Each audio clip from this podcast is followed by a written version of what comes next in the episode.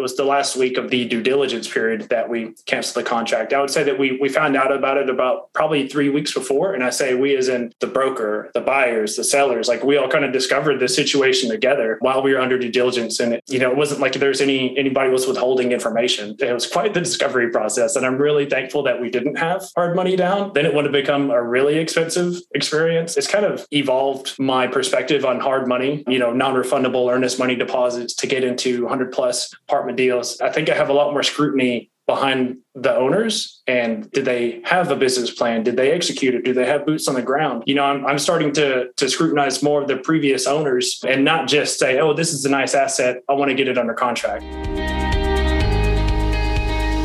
this is your daily real estate syndication show. I'm your host, Whitney Sewell. Today, our guest is going to share about a failed project. What a letdown. What a disappointment this had to have been for him. But he's going to go through some things that were crucial in figuring out that, man, we should not do this deal. You're going to hear about red flags from about the seller, things that you need to see as you're dealing with other owners and, you know, as they're looking to sell their projects. Man, this may not be something you want to move forward on because of these things you're seeing. But then also, he has a unique way of direct to seller marketing. I don't think I've heard of before. So you're going to hear all of that today, uh, along with a few other other things that habits and things you know I always ask about because I love just self improvement. I love helping all of us improve individually within our businesses as a whole, even some other conferences and things that you know he's had success with. But our guest today is Tommy Brant. He calls himself a recovering electrical engineer and data scientist turned full time real estate investor. He started TB Capital Group as a tool to buy real estate with family, friends, and partners.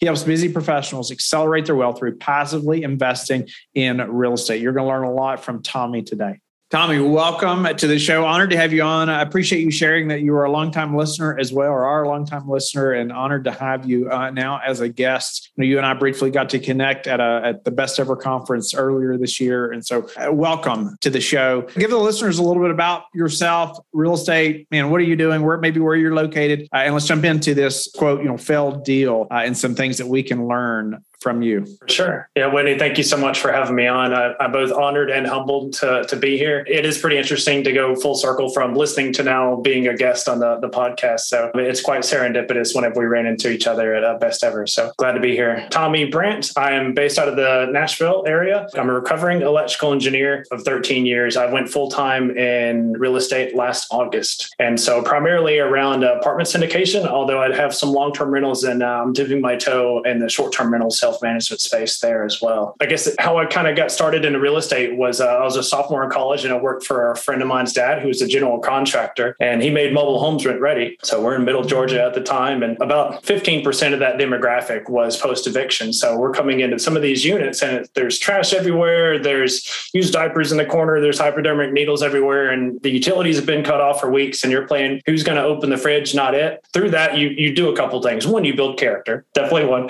Um, but two, you, you kind of build a, a vision. So knowing what the end product is going to look like through all the clutter, that gave me a lot of good experience. And then 2011, I bought my first home. It was a short sale in a Nashville submarket. And then uh, it was a slow live and flip. And I rented it out a bedroom before I knew what house hacking was to a colleague of mine. And so that kind of gave me my bearings in the real estate space. And then whenever we liquidated that property in 2020, it was a matter of getting educated and they say more money, more problems. I was like, what do I do with this? I need it to work for me. So getting educated was a big part of that. And then in a six month time period, I bought three long term rentals. Since then, I've invested in two apartment syndications, and then we closed on a short term rental down in Panama City Beach, Florida. Nice. Wow, you're moving and shaking, that's for sure, to say the least. Know, I want to jump into this 52 unit deal that you call the failed deal, but I doubt it was really failed. Obviously, you shared a few details with me, but no doubt you learned a lot. And I would say it's probably a success that you didn't do it based on what we're going to learn today. But let's dive in to that project and give us some details about the deal, maybe why you liked it, those things, and we'll dive in deep. For sure. Yeah. So that would have been my first deal as a co GP. It would have validated my decision to go full time in real estate and build a business around multifamily syndication. Um, so it was definitely a bit of a, an emotional roller coaster, but thankfully we had some veterans on the deal with us to kind of help guide us and, and diffuse the emotions out of the situation and be like, look, this is what's going on and this was what we need to avoid. Uh, some of the history on that one. So that was, uh, we'd been building a broker relationship for several months um, here locally in Nashville. And then we ended up getting wind of the pocket listing, kind of had a good idea of who else was getting wind of that pocket listing. We kind of assembled a team, brought value to them by doing a lot of the upfront market analysis and underwriting and said, hey, this looks and smells like a good deal. Um, what do you think? And so he got it validated. He brought in some of the remaining team members that we need. And so within a week's time span, we had gotten wind of the deal and had it under contract. And to me, that's fast moving. So just knowing that something exists to now having an executed contract, that was really exciting. But I couldn't have done it if, if I wasn't networking for several months and I didn't know my market inside and out. So that's definitely a prerequisite to um, getting any apartment deal under contract. That was kind of the history of it. That was a sourcing. So it was a pocket listing from a broker. We had um, lender lined up. Um, we went through physical inspection. There were some surprises along the way. We were able to talk through those in, in negotiation, and we got pretty much everything we asked for. And that one, what really kind of killed the deal was the accounting side of things, the things that people don't think about. So the the P and L that was put together in Excel, right, kind of indicated that there wasn't a lot of outstanding balance. Things were doing well. The property management franchise that hired the on-site property manager was actually a tenant at the apartment complex, and they weren't really getting a lot of scrutiny behind their operations. They stopped paying rent for a couple months. Said, "Oh, hey buddies, you know you don't have to pay rent." You know, wasn't getting caught. Was coaching their friends on how to not pay rent. This went on for about a year, and so there was a hundred and twenty-seven thousand dollars uh, on outstanding balance rent delinquent rents. You know, for the property, and so we brought the lender up to speed. He said, "You know, like what are our options here?" And so he said, "All right, well, your eighty percent loan to cost just went to sixty percent loan to value, and so that's really close to like new construction, as if like there wasn't an asset there to begin with." And so it's just like, okay, we probably could have still done the deal and paused distributions for 12 to 18 months while we went through this eviction process and release and got new tenants in there. But in terms of other options, we could have done a master lease option where we didn't really transact, but we said, all right, we're going to take over the property, but you promise to sell to us at this price at, at you know Y given date. But there was just too much risk in that because we didn't really know the person. They weren't local. God forbid they got hit by a bus and their kid said, oh, by the way, I don't want to sell this and you know sue me. There was just a couple things that was outside of our risk tolerance. The fact that our a fifth of our capital, like quadrupled in expense if you compare it to what we would have gotten in an interest rate from a loan to the returns we're underwriting for our investors. I guess that's kind of the, the whole history for the failed deal. But thank goodness we have mentors in that one to kind of ensure that we're looking at return on effort. You know, do we want to be running through the mud waist high in this, you know, six to nine months from now when maybe we'll be under two other deals that are just going way easier? To speak to the timing of when you learned about the obviously the large delinquency, you know, where, where were you at in this process, you know, disclosed or not, or when it was disclosed or how, you know, how you all walk through that? We were still within our due diligence period. So we had put down earnest money. It was refundable because there was just hardly anyone this deal was was sent out to. So it was about the the last week of the due diligence period where we said, okay, we have literally everything else figured out. Let's hone in on these um, outstanding delinquents. And so it was the last week of the, due diligence period that we canceled the contract. I would say that we we found out about it about probably three weeks before. And I say we as in the broker, the buyers, the sellers, like we all kind of discovered the situation together while we were under due diligence. And, and it was just, you know, it wasn't like there's any anybody was withholding information, but it was quite the discovery process. And I'm really thankful that we didn't have hard money down. Then it would have become a really expensive experience. Um, so it's, it's kind of evolved my perspective on hard money, um, you know, non-refundable earnest money deposits to get into 100 plus apartment deals. I think I have a lot more scrutiny behind the owners and did they have a business plan? Did they execute it? Do they have boots on the ground? You know, I'm, I'm starting to, to scrutinize more of the previous owners and not just say, oh, this is a nice asset. I want to get it under contract. Makes a ton of sense. No doubt about it, who that seller is, right? I mean, the level of professionalism that they have, you know, or how the level that they operate at professionally, uh, you know, and, and even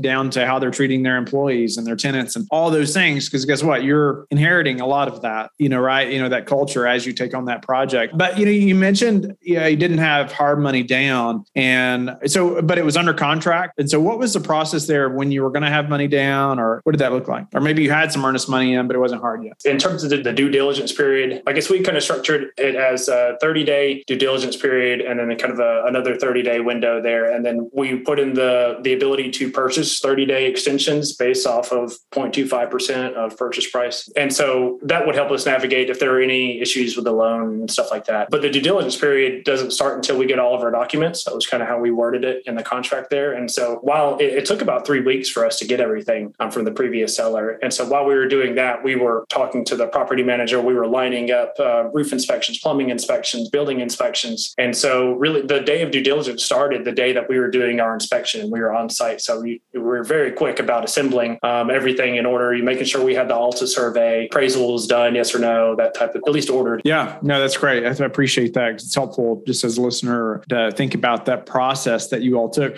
What about, you know, what were uh, maybe red flags that you started to see about the seller? When did you see them? Maybe some lessons learned around working with the seller. You know, you mentioned like that's something your personal due diligence on before you even think about the deal. What were some of those lessons learned and what did you see in the seller? Yeah, I actually really like this question, Whitney, because there's a number of red flags that we should have kind of uh, expected something to, to pop up. But I guess one example was they didn't really have a team. That was probably the biggest red flag. It was just a solo owner that had syndicated. I don't know if there were maybe people in the background that they had, you know, um, maybe mentors kind of guiding them or whatever, but there was only reference to one managing partner in this deal. And so that was pretty interesting. So they didn't have boots on the ground to tell them what the on-site property manager was or wasn't doing. They weren't getting any feedback about the property outside of what was being given to them by, you know, the, the on-site PM. The other, I guess, kind of glaring part to me, but I see it all the time is they didn't execute any value add. They've owned it for about two years. And the inspector that we hired to inspect this property was the same inspector that inspected it two years ago when they bought it. And so the inspector comes on the property, he's just like, I could probably just resend you the same inspection report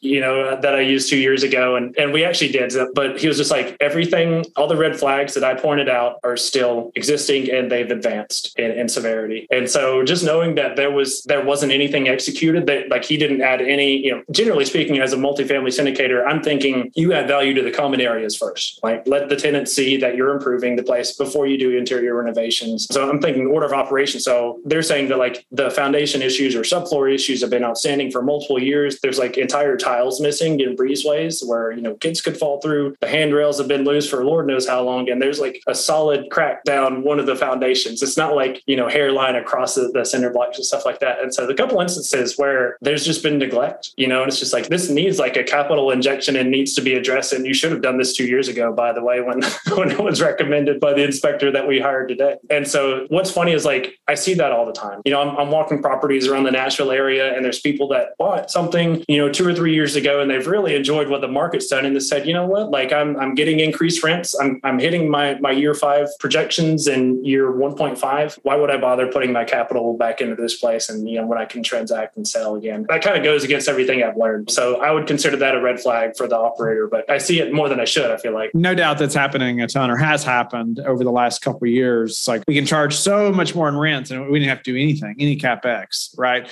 Uh, no doubt there's tons of people that are cashing in on that. And so uh, you do have to think, you know, consider that, right? You know, they've done no improvements. Uh, that doesn't mean it's not worth more, you know, right now, of course. However, and, you know, you're noticing things like the the crack in the concrete or the, the foundation, all those things you were mentioning. And some of those you may have already even known about, right? Uh, but what was it the delinquency that you all found out about that finally was like, okay, we just can't do this deal because of that. Obviously, that changed your, your debt, those things. But was that the initial thing that that changed everything to saying, you know what, we can't do this deal? It was. The physical surprises, like we were able to talk through. You know, we got quotes of probably at about $150,000 in surprise capex based on the, the foundation issues, subfloor and joist issues in every single building. And so we were able to talk through that. We took that off the top line purchase price. You know, we were trying to, to repurpose some of the money. So instead of we budgeted about 250 for new roofs, and the roofing inspector said, hey, based on recent storms, you could exercise an insurance claim and you'd probably pay higher insurance premium, but you wouldn't, you'd be able to repurpose that 250K for other projects around the apartment complex. And, and so they were, you know, on board with that. And so like the physical surprises were not an issue. It was definitely the delinquencies and kind of the impact that would have to our investors and that just the elevated risk for profile for that type of deal just wasn't really something we were comfortable with. Yeah, no, that's awesome. I appreciate you just elaborating on some of that, especially the red flags for the seller and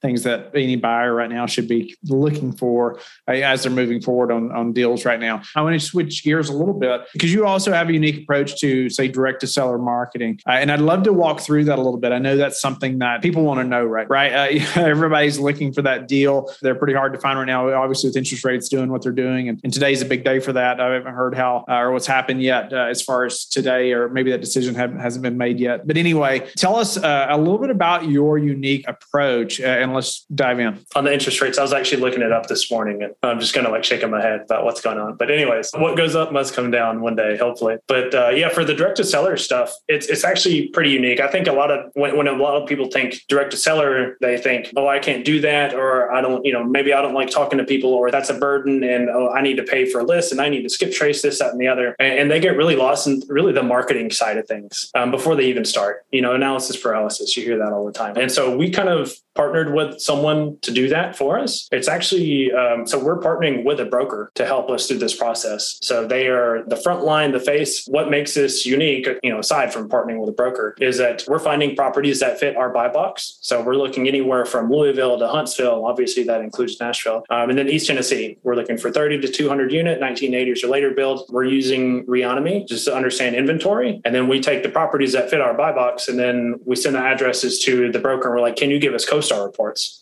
Give us rent comps, sales comps, give us an underwriting report that's generated from there. And so we look in and identify what are the ones that has rents top of market, automatically pass, disqualify those. We look for stuff that has a gap between market rents and current rents. And then we underwrite based on assumptions of maybe expense per door or expense ratio, 45%, 50%, whatever makes sense for the market. And then our, our first touch is an offer letter. If you compare that to historical direct to seller, where it's like, you know, hey, Mr. Owner, I'd love to give you a free evaluation of your property. Can you you just give me T12 rent roll due diligence talk? And they start asking for stuff, right? So it's like, you know, they ask, ask, ask, and then give, whereas we're trying to give first to kind of make ourselves stand out. And so the broker handles the initial touches that really the magic is in the follow up, honestly. And then they do the, follow ups, you know, every month or quarter or what have you. That gets us, a, you know, non competitive environment and direct pulse to some of the uh, apartment owners. Awesome. I appreciate you walking through that process. I want to ask you a little bit about your partnership with the broker. Uh, and so you're, you know, you're using Reonomy is a software that helps you find that information about properties, right? I've heard of that. I, maybe we've even had the founder of that on the show years ago. I can't remember now. It sounds familiar. But ultimately, you have the partnership with the broker. You're finding the deal through the software, all the details. You're underwriting it. You're asking for the CoStar report. You know what's expected from the broker then? Are, are they then taking your offer to the uh, owner? You know themselves, kind of working their their normal process, but you found the deal. Uh, what does that look like? That partnership? For sure. Yeah, because it could go a couple different ways. It could get to the point where broker goes to the apartment owner and says, "Hey, you know, I have buyers ready to buy at this price. You know, really it's just kind of sitting on the table for a quarter. So if we wanted to revisit it, we'd have to update our offer anyways. But it's just saying, Hey, I have buyers for this property if you're interested in selling or transacting. I imagine it'll go one of two ways at that point. Yes, my partners and I do want to sell. We'll talk about it. It's got to make whatever return for us and our investors. And that's going to be our price point. And that's either going to fit in our buy box or it's not. If it's a property that is outstanding and super polished um, and they want to sell for retail price to an institutional investors, probably not us. That's probably going to be a situation where we kind of, we let go and say, all right, broker, you know, do your thing. I know it'll come back to me because I, I, believe in, you know, in karma and, and, the circle of adding value uh, and, and what that looks like. So I don't expect any sort of kickback in those types of scenarios, but it's a volume game, right? If you look at the funnel of I need to generate so many leads to underwrite so many deals, to get under contract in so many deals, to close on something, I have to make my own leads. And that was our decision to do direct to seller since the turn of the year. Okay. Wow. Uh, yeah, that's awesome. I appreciate the, the color to the process. And or just speak to, to using that software. Uh, is that been something, is that like a, a deal changer? I, I mean, is that something that's like, man, this has just made it for us using this software? What would you recommend around that? I would say that so Reonomy compared to CoStar, I mean, we're, we're in middle of 2020 when I'm kind of citing these processes, but you're looking at probably $400, $600 a month for Reonomy, split between two people.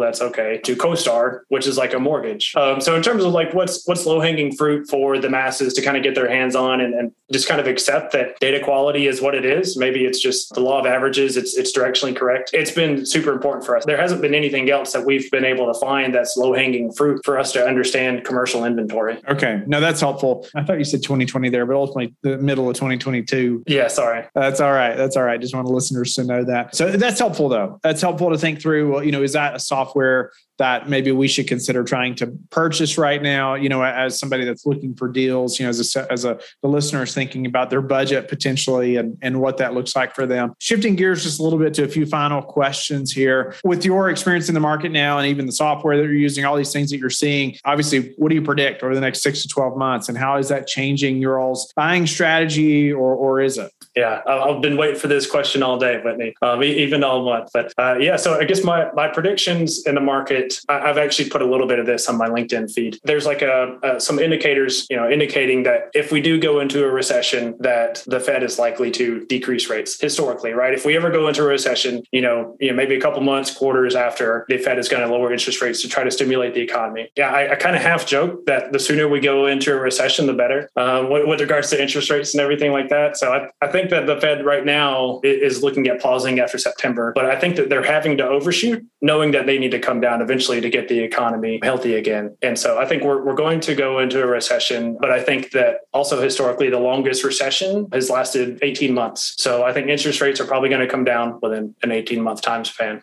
I think that's an interesting metric there to know as well, as far as the 18 months. And if you could even just run some worst case scenarios on the projects that you have right now, like could we survive for 18 months? All right. You got to be able to survive it, right? You know, when, when, you know, there's a downturn, man, are you prepared? I always ask, you know, about, uh, you know, people say, you know, about reserve budgets and those things, how they think about being prepared for a downturn. Are you prepared? You know, can you survive 18 months? Some people say, you know, they're ready to survive like six months. And that makes me a little nervous. that's good to think through as well. Uh, but maybe you know you can help us with that as well. Like, how are you all prepared for that downturn if you're thinking about you know those metrics? Our fundamentals haven't changed. Um, I, I, preach this all the time. It's like you need to be buying cash flowing assets with ample reserves and and opportunity to add value. And so you know I think it's getting harder to find a cash flowing assets with some of the debt that's out there nowadays. You know the, the plan doesn't change. Just keep looking. What's your best source for meeting new investors right now? Right now, I actually broke this into a pie chart honestly. But so it's like a, a, third is from my past life. So my, my professional colleagues. I was going to say you are a recovering electrical engineer, engineer, right?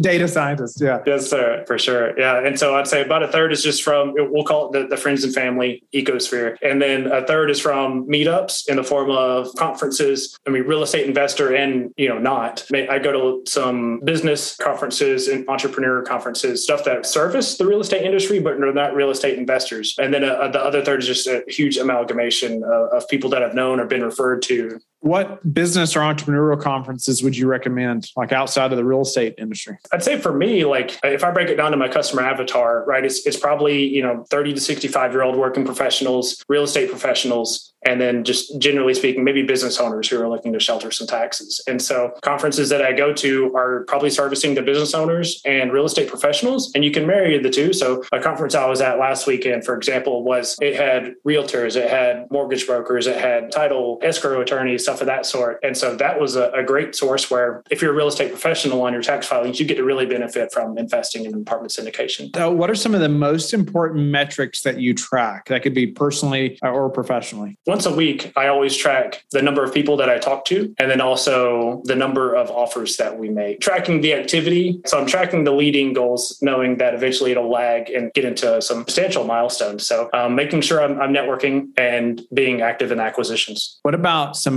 habits that you have that have produced the highest return for you? I'm, I'm a big follower of Hal Elrod and uh, the Miracle Morning, and I would say that you have to have balance, um, right? You can't you can't build a Tower of Pisa, you know, and expect it to go forever, right? So you have to be balanced, have all all of your pillars, you know, equidistant and growing simultaneously. And so I'm always meditating. I, I read and I write every single day. I go through my thankfuls, what I'm thankful for, um, and then just my focus. So what do I need to do today for today to be a successful day? And then after that, it's it's pigheaded discipline and determination. Intense curiosity, I think, would be. What, what's the number one thing that's contributed to your success? Oh, I gave it away. It's like three things, but pigheaded discipline, determination, and intense curiosity. If that's if that's one thing, we'll say that's one thing. Yeah, yeah, that's great. Uh, what about how do you like to give back? Right now, it's my time. So I, I just got back from a couple coffees this morning from people that probably aren't going to add value to my business, but I love talking about real estate, and so they're asking me questions about the short term rental business or how do I get started in multifamily, this, that, and the other, and and that's my jam. But yeah, I love talking about that. So I'm happy to talk to anyone and everyone, passive or active investors. If there's any way I can add value, I'll do it. That's awesome. Tommy, pleasure to meet with you again and to have you own the show.